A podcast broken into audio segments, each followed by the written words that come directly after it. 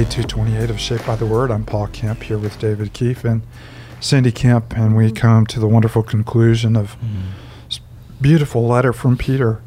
Um, whatever Peter's foibles were in the gospel, a guy who's willing to speak up because he didn't know what to say, a guy who uh, you know starts walking on water but quickly sinks, a guy who confesses, you know, that uh, Jesus is the Christ, the Son of the living God, but at the same time denies the cross and denies the message uh, of suffering for the sake of God's people.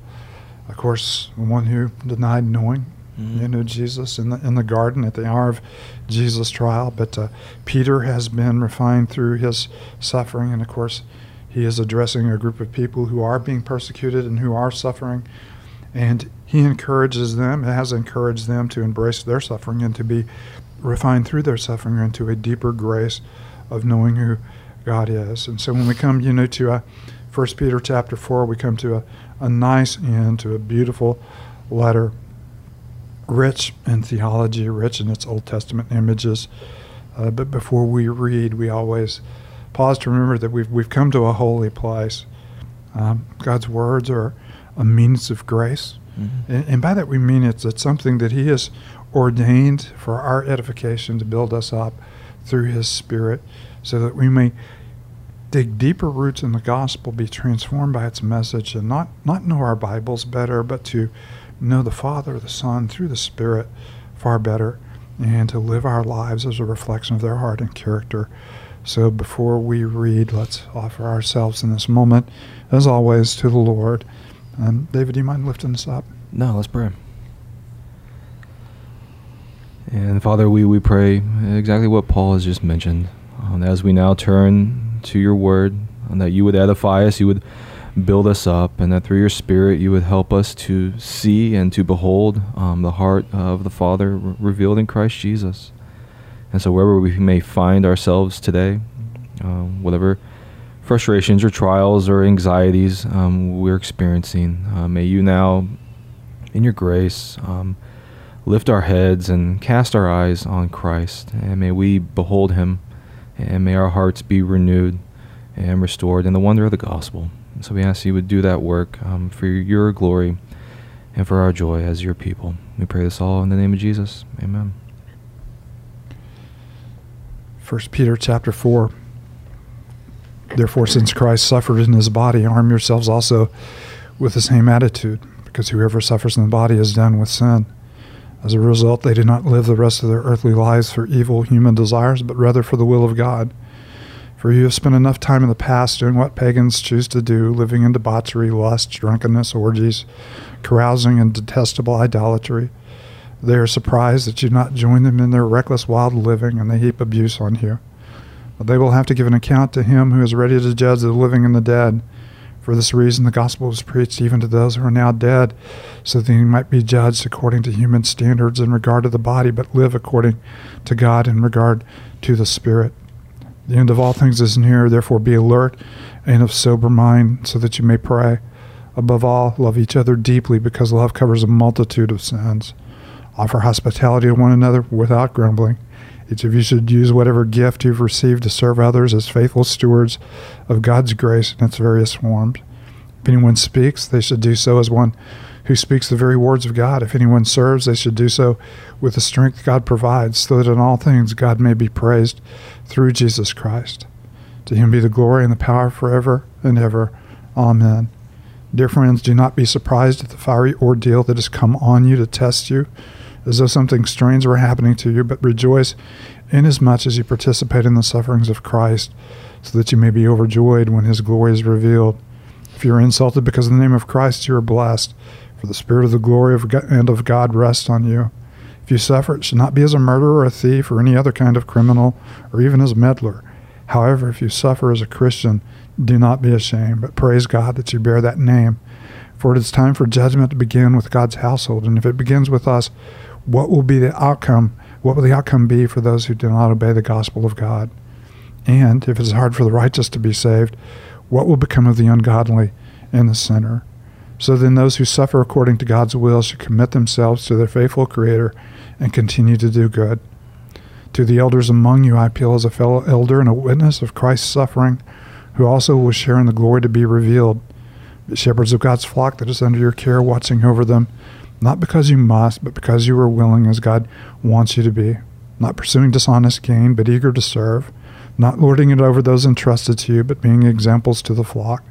And when the chief shepherd appears, you receive the crown of glory that will never fade away. In the same way, you are younger, submit yourselves to your elders. All of you clothe yourselves with humility toward one another, because God opposes the proud, but shows favor to the humble. Humble yourselves, therefore, under God's mighty hand, that he may lift you up in due time. Cast all your anxiety on him, because he cares for you. Be alert and of sober mind. Your enemy, the devil, prowls around like a roaring lion looking for someone to devour.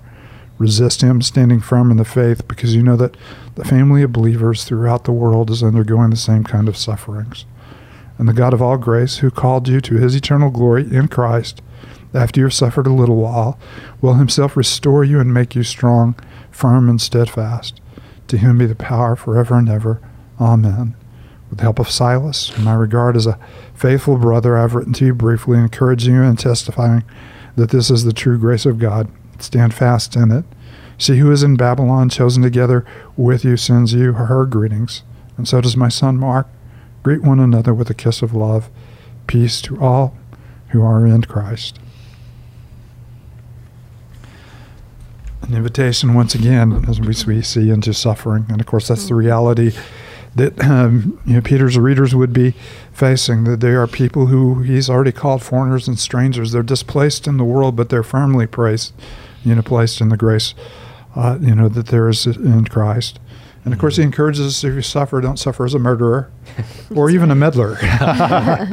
so there's a broad range you yeah. know, of that. But if you suffer, suffer righteously, you know, in the name of Christ. Mm-hmm. And he begins this, you know, with a really interesting section. He says, Whoever has suffered has done away with sin. Mm-hmm. And, and, he's talking about the contrast between the old way of life where we live to please ourselves.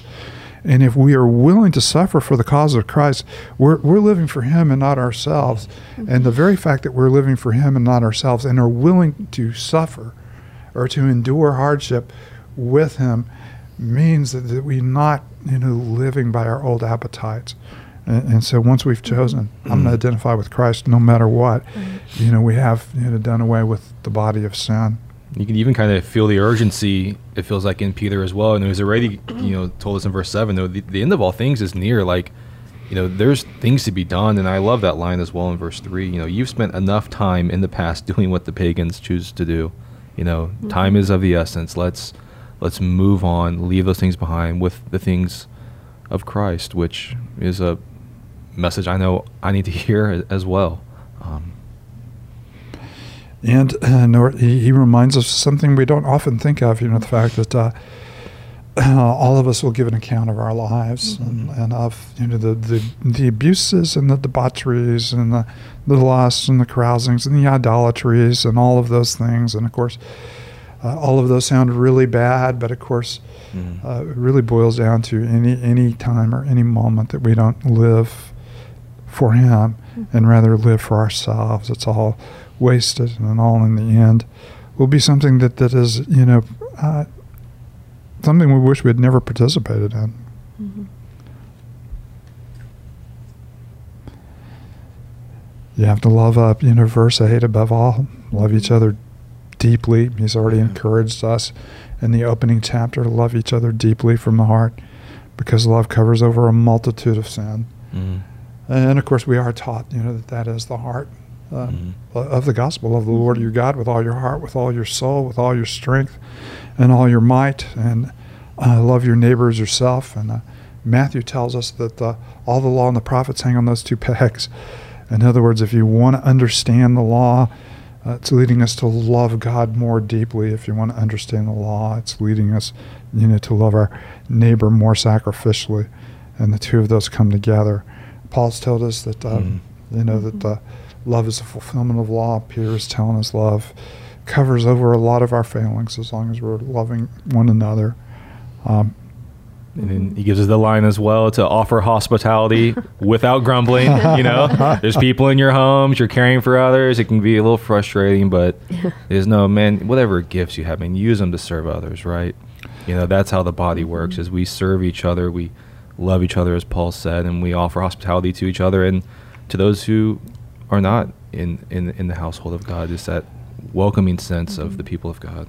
I do love that he tells us that we are to be faithful stewards of God's grace, and that that may look like different things for different people because it does show up in various forms. But we are stewards of God's Yeah, grace. the way we've grown, you know, over the past few years to think about spiritual gifts as we Yeah. think about, you know, there's something that exalts us for our edification, Mhm. which is just the opposite of how the gospel, uh, you know, describes it. as something that Mhm. humbles us and, and causes us to serve each other for their edification. And so we even have, you know, kind of taken, you know, uh, our, our gifts and we've Mhm. moved those, you know, kind of into a prosperity gospel that it's, you know, about, uh, you know, giving me a platform and it's about Mhm. edifying me and making, you know, giving me spiritual goosebumps when the purpose of it is to administer it. And, and I love the way that he uses this. And even the word, you know, Paul uses, you know, for spiritual gifts is, a charismata, which is, is grace endowments. And that, that's what he's saying here that we are being stewards of God's grace. It's a gift he gave us Mhm. for his glory, not ours, and, and for the benefit of others, Mhm. not ourselves. Mhm. And he'll go on to even say that again. As we, he calls us to clothe ourselves in humility toward one another because God opposes the proud and shows favor to the humble. So um, I feel like Peter really had to learn this. You know, I kind of think you know Yeah. he, the, in the beginning there was a lot of pride as a younger man, but then Yeah. he's really grown in this area and, of humility. and of course, I don't know if we ever outgrow pride, you know, which is moving, you know, uh, moving Christ from the center and moving ourselves to the center. And it's a tendency, it's a lifelong tendency, you know, that we have. Mhm. And of course, EP calls elders, you know, not to be caught up in in their gifts because it's a, it's a responsibility, and it's you know not about an exalted position, but about caring, you know, for those under being willing, you know, as God Mhm. wants you to be, not about dishonest gain, but be eager to Mhm. serve.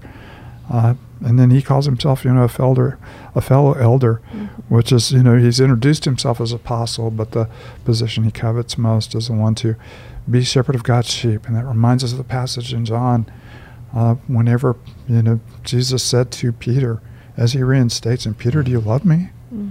Mm-hmm. Feed my sheep. Yep. Peter, do you, you love me? Tend my lambs. Feed my sheep. And, and he's gotten the message.